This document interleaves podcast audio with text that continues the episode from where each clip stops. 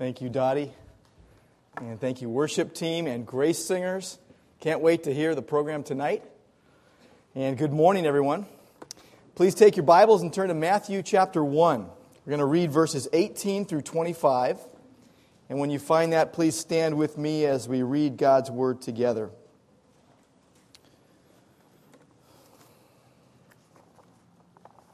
Matthew chapter 1, verse 18. Now the birth of Jesus Christ was as follows.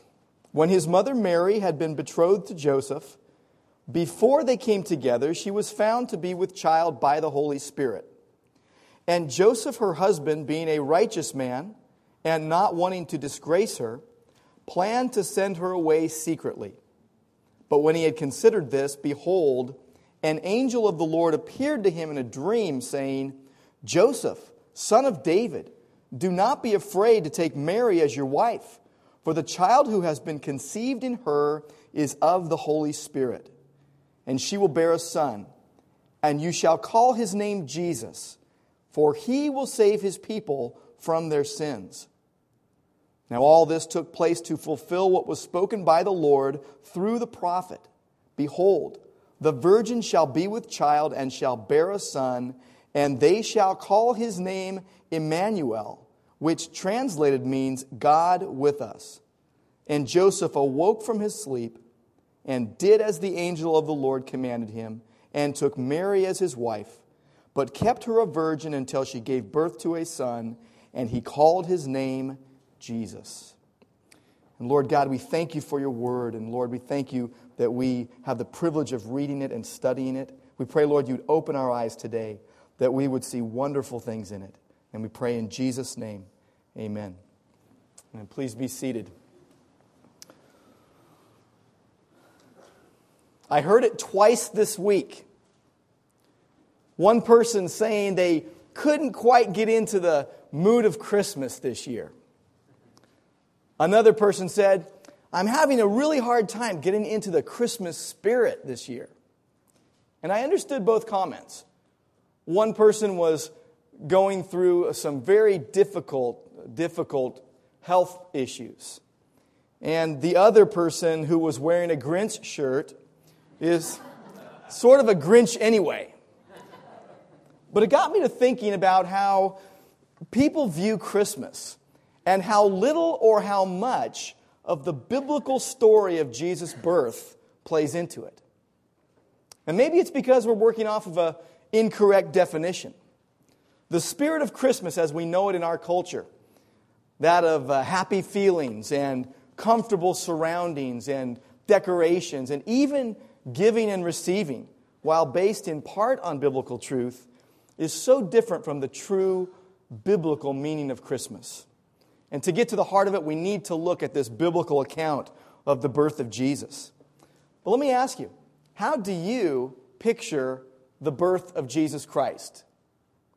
Do you view it as you view your nativity scene that's on your table at your house or on your mantle? All clean and neat and tidy and perfectly arranged? Now the birth of Jesus was perfectly arranged by God, but it was not clean, it was not neat, it was not tidy. It was messy. It was gritty. It was confusing. It was unsettling.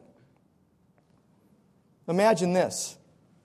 A young woman, engaged, unmarried, and pregnant, saying she had just heard a message from an angel telling her that the baby that was in her womb is God.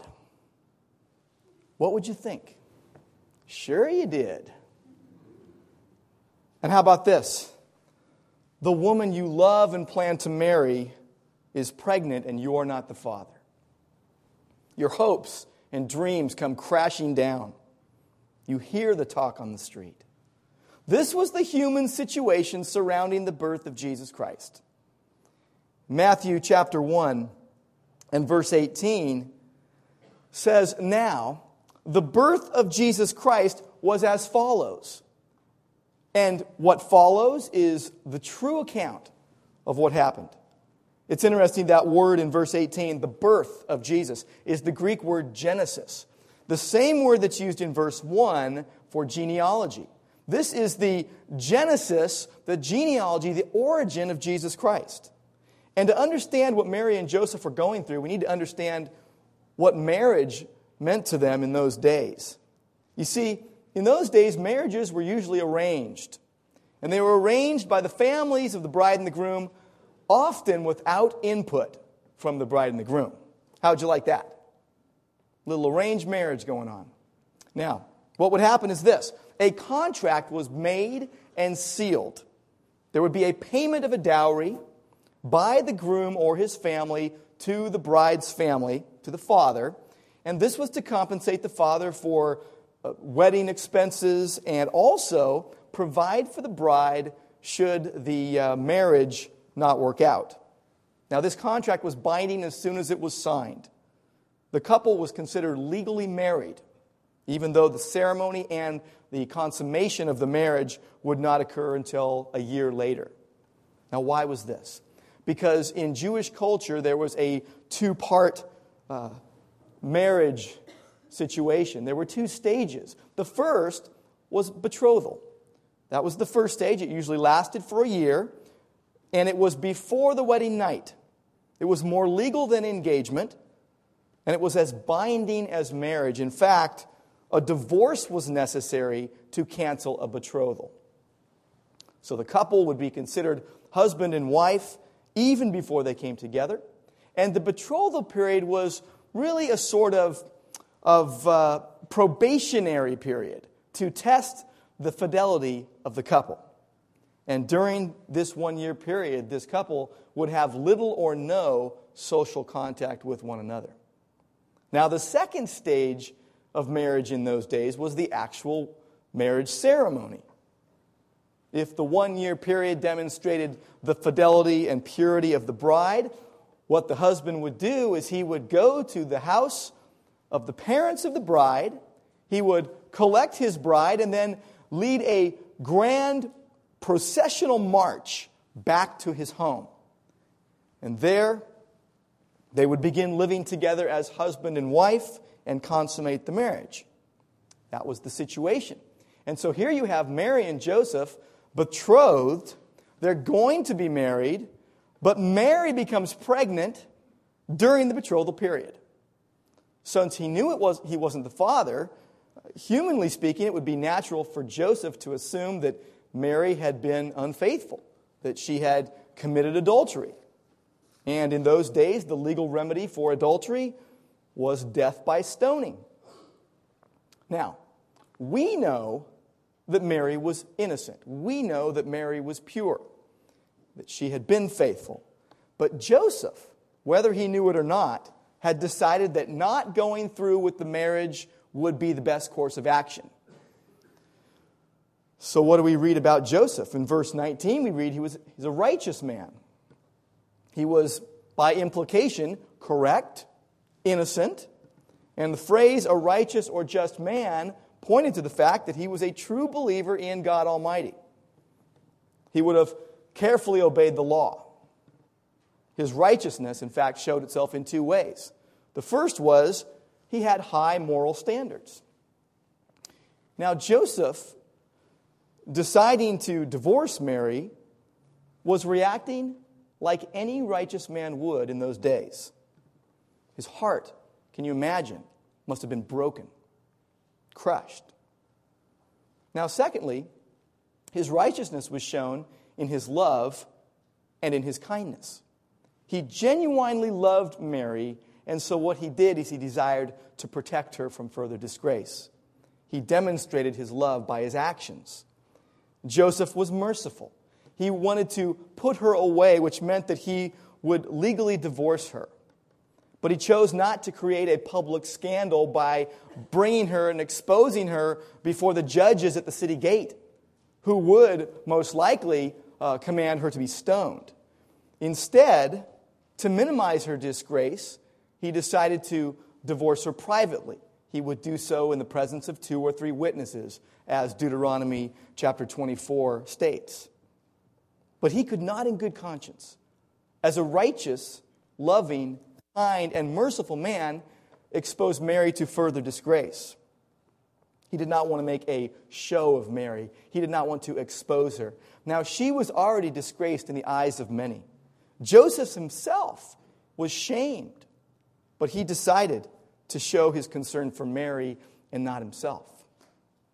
In verse 20, we read that Joseph had seriously considered this. He had made up his mind. He was going in a certain direction. He was going to go through with canceling the marriage. And what happens? An angel appears to him in a dream. Isn't it interesting how often in the Bible when God intervenes in human affairs, how everything changes? Well, here, the angel speaks to Joseph and changes his direction. Now, there are only a few angelic visitations of this kind in the New Testament. Most of them around the context of the birth of Jesus. In the Gospel of Matthew, there are 5 such dreams where God reveals His will to people through the voices or an angel in a dream. In this chapter, in verse 20, He assures Joseph of Mary's innocence, of her purity through this dream. In chapter 2, verse 13, He tells them to flee to Egypt, because Herod was going to try to kill Jesus. In chapter 2, verse 19, he tells them to return to Israel. Herod had died. It looked like the coast was clear. But then he also warns them in verse 22 not to go to Judea. Instead, they go to Nazareth. Again, to fulfill Scripture, that he would be called a Nazarene. And then in verse 12 of that same chapter, the wise men are warned by God in a dream not to go the way they were going because Herod was going to try to kill Jesus. But the angel here gives assurance to Joseph of Mary's innocence, that she is pure. She's not guilty of adultery. The angel says, "Don't be afraid to take Mary as your wife. She was chosen by the predetermined plan of God to be the mother of Jesus.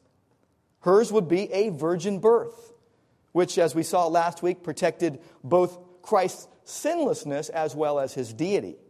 That she would have a baby, that baby would be born, would be named Jesus, the Savior, and that He would save His people from their sins."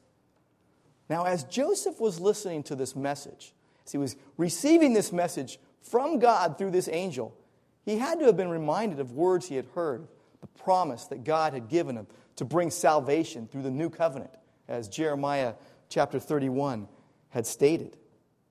And the angel here is telling him that the prophecy would be fulfilled. In verse 22, we read that this would be fulfillment of prophecies spoken long before. In fact, Matthew's gospel points to the fulfillment of 12 prophecies from the Old Testament. And he quotes the Old Testament over 50 times, more than any other New Testament writer except for Paul in the book of Romans. Now, the prophet in verse 22 is Isaiah, who over 700 years earlier had prophesied that a virgin would be with child. Now, at the time, it was to King Ahaz, a wicked king, who was told by God to ask for a sign. He would not, so God said, "I will give you a sign then, that the virgin will be with child, will bear a son, and they will call his name Emmanuel." It's interesting that Old Testament scholars dispute the word Alma in the Hebrew, whether it should be translated young woman or virgin, but the New Testament clarifies that completely because God intended it here to mean virgin, as the Greek word parthenos clearly states and shows. But what happens is that in verse 23, the angel also says, this will be God with us, this child, God in the flesh, God incarnate. And to be sure, there would be misunderstanding in the community. Gossip would abound. People would assume, as Luke 3:23 states, that Jesus was the son of Joseph. But Joseph knew the truth. Joseph knew the truth about Mary's pregnancy, and he knew the truth about God's will for his life. Both Mary and Joseph someday, and the people would recognize Jesus as God incarnate. Now, those are the facts of the birth of Christ. And in this story, as we see Joseph's response, we see Joseph's obedience to God. In verse 24, we read that Joseph woke up from the dream and obeyed the command.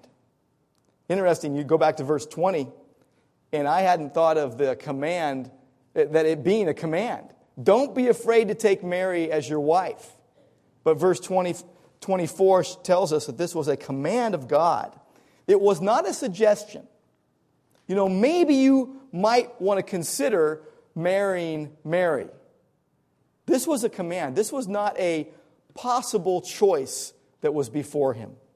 And God was commanding, and his choice would either be to obey or to disobey.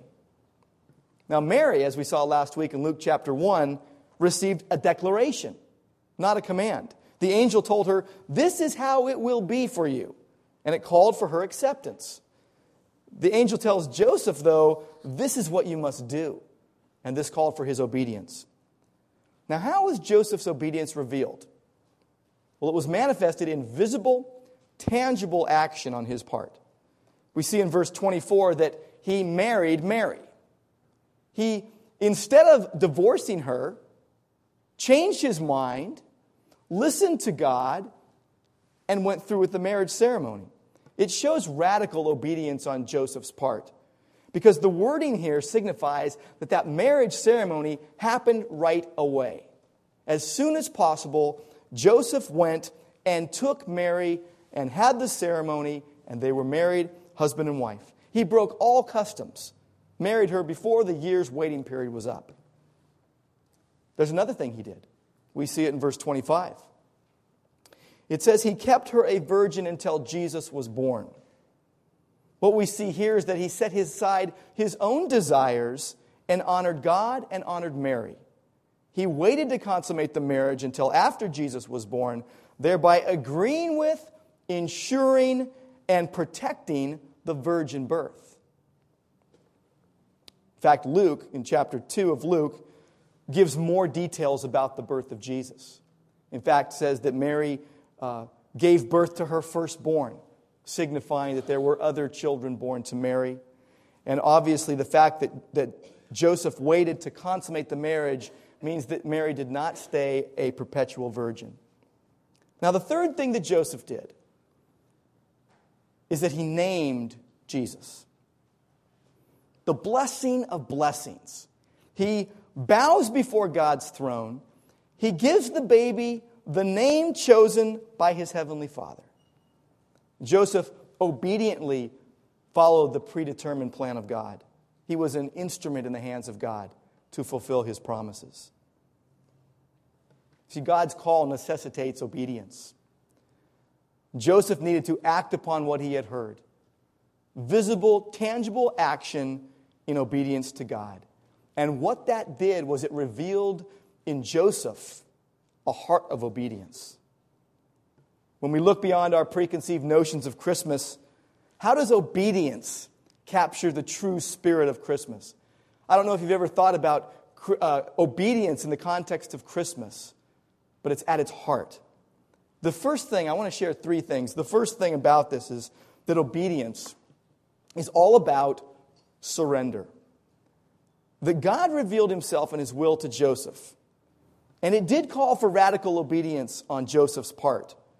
And that the world, his immediate context, would call him crazy, would call him foolish, would call him weak, would say he was a doormat, but God would call him blessed.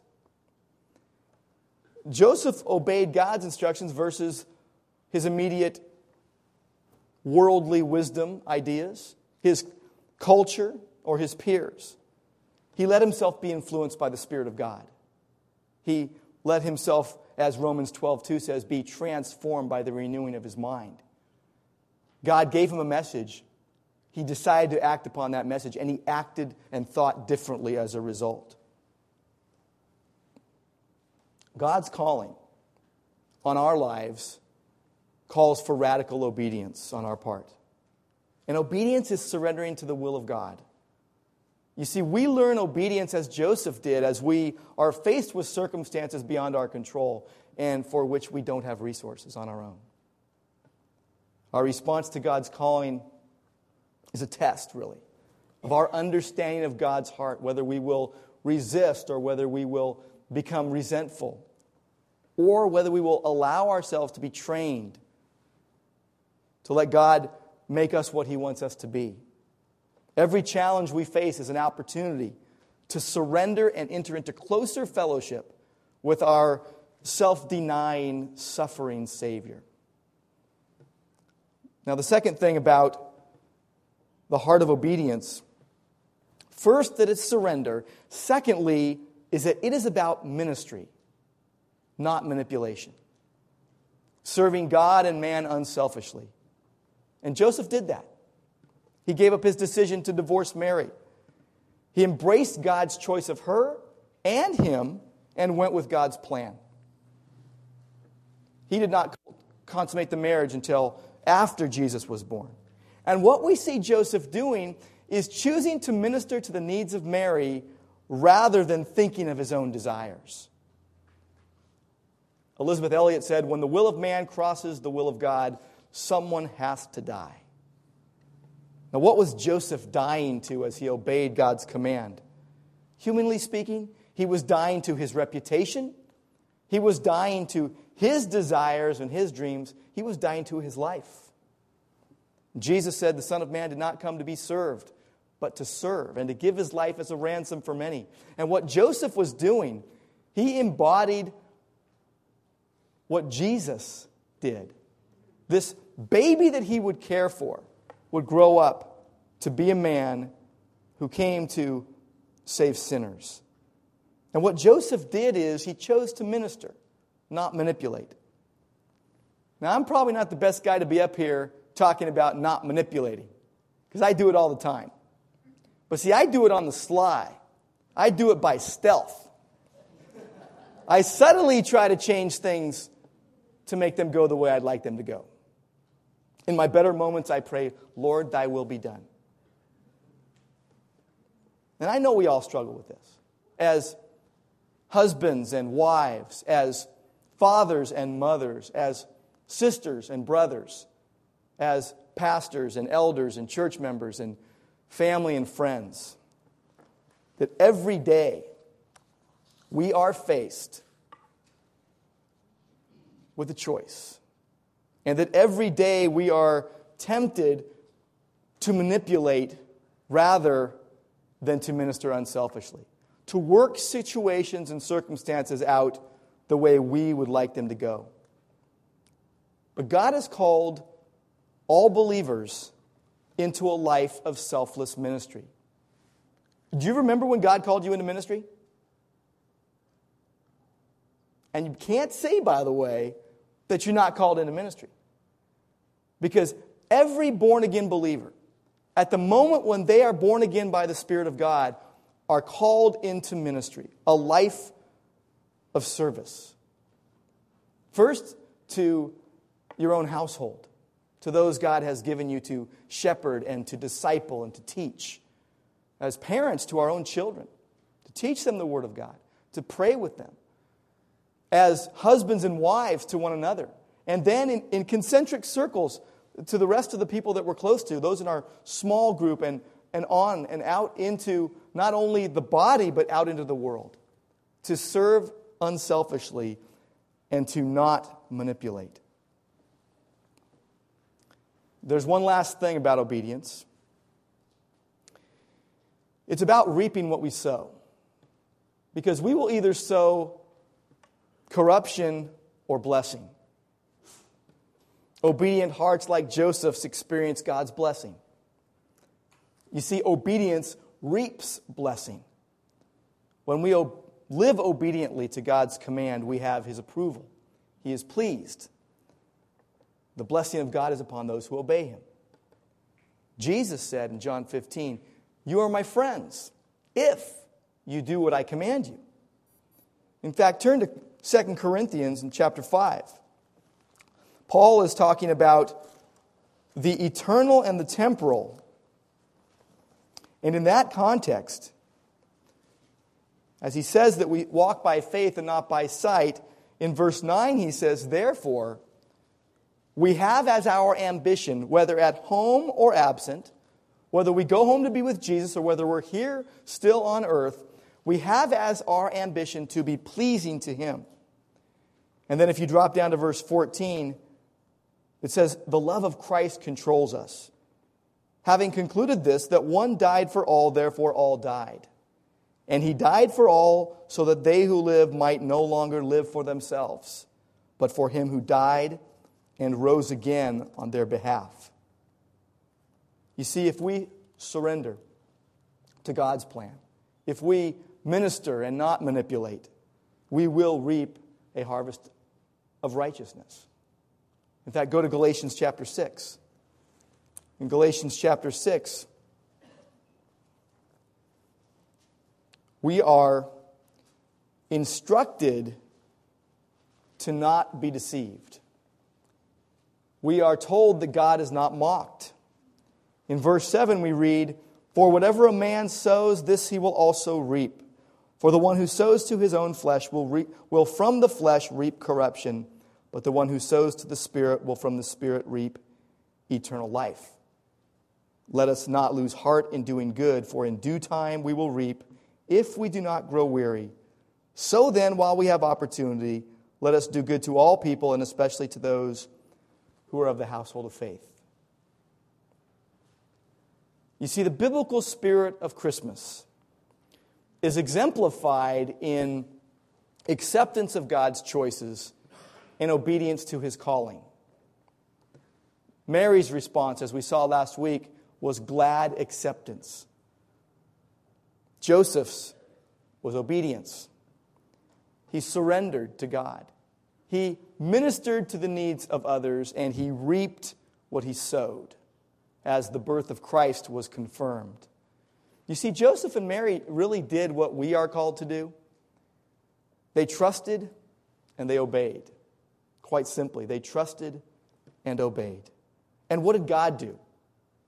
God sent a wonderful blessing to them and to us.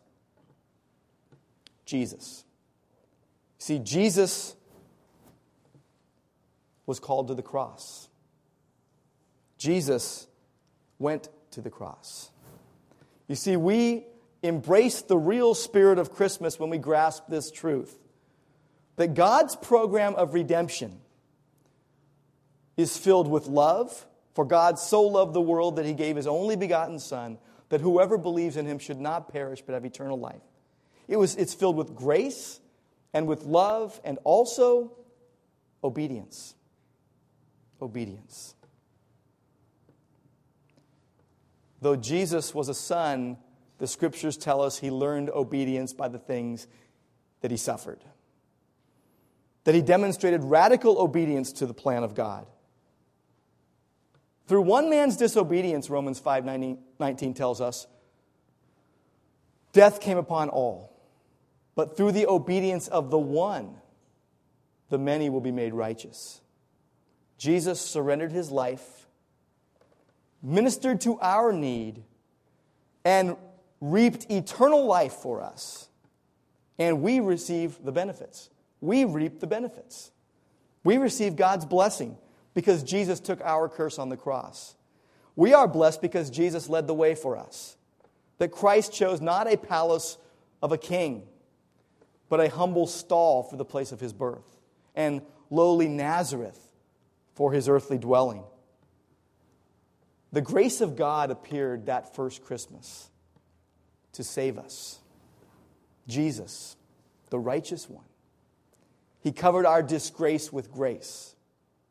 And to Him will be the obedience of the peoples. Let's pray. Lord God, we praise You that You are righteous, that You are good, that You are holy, and that You have a plan. And we thank You, Lord God, for Your grace that helps us to obey, that enables us to obey, because on our own we can do nothing. But we can do all things through Christ who strengthens us. Lord God, we lay ourselves before you. We ask for your will to be done. We pray in Jesus' name. Amen. I want to ask you to stand with me as we close our time together this morning. I want to read to you the words of angels at the birth of Jesus. Luke chapter 2 and verse 14. Glory to God in the highest, and on earth peace among men with whom He is pleased. God bless you. Have a wonderful day and hope to see you tonight.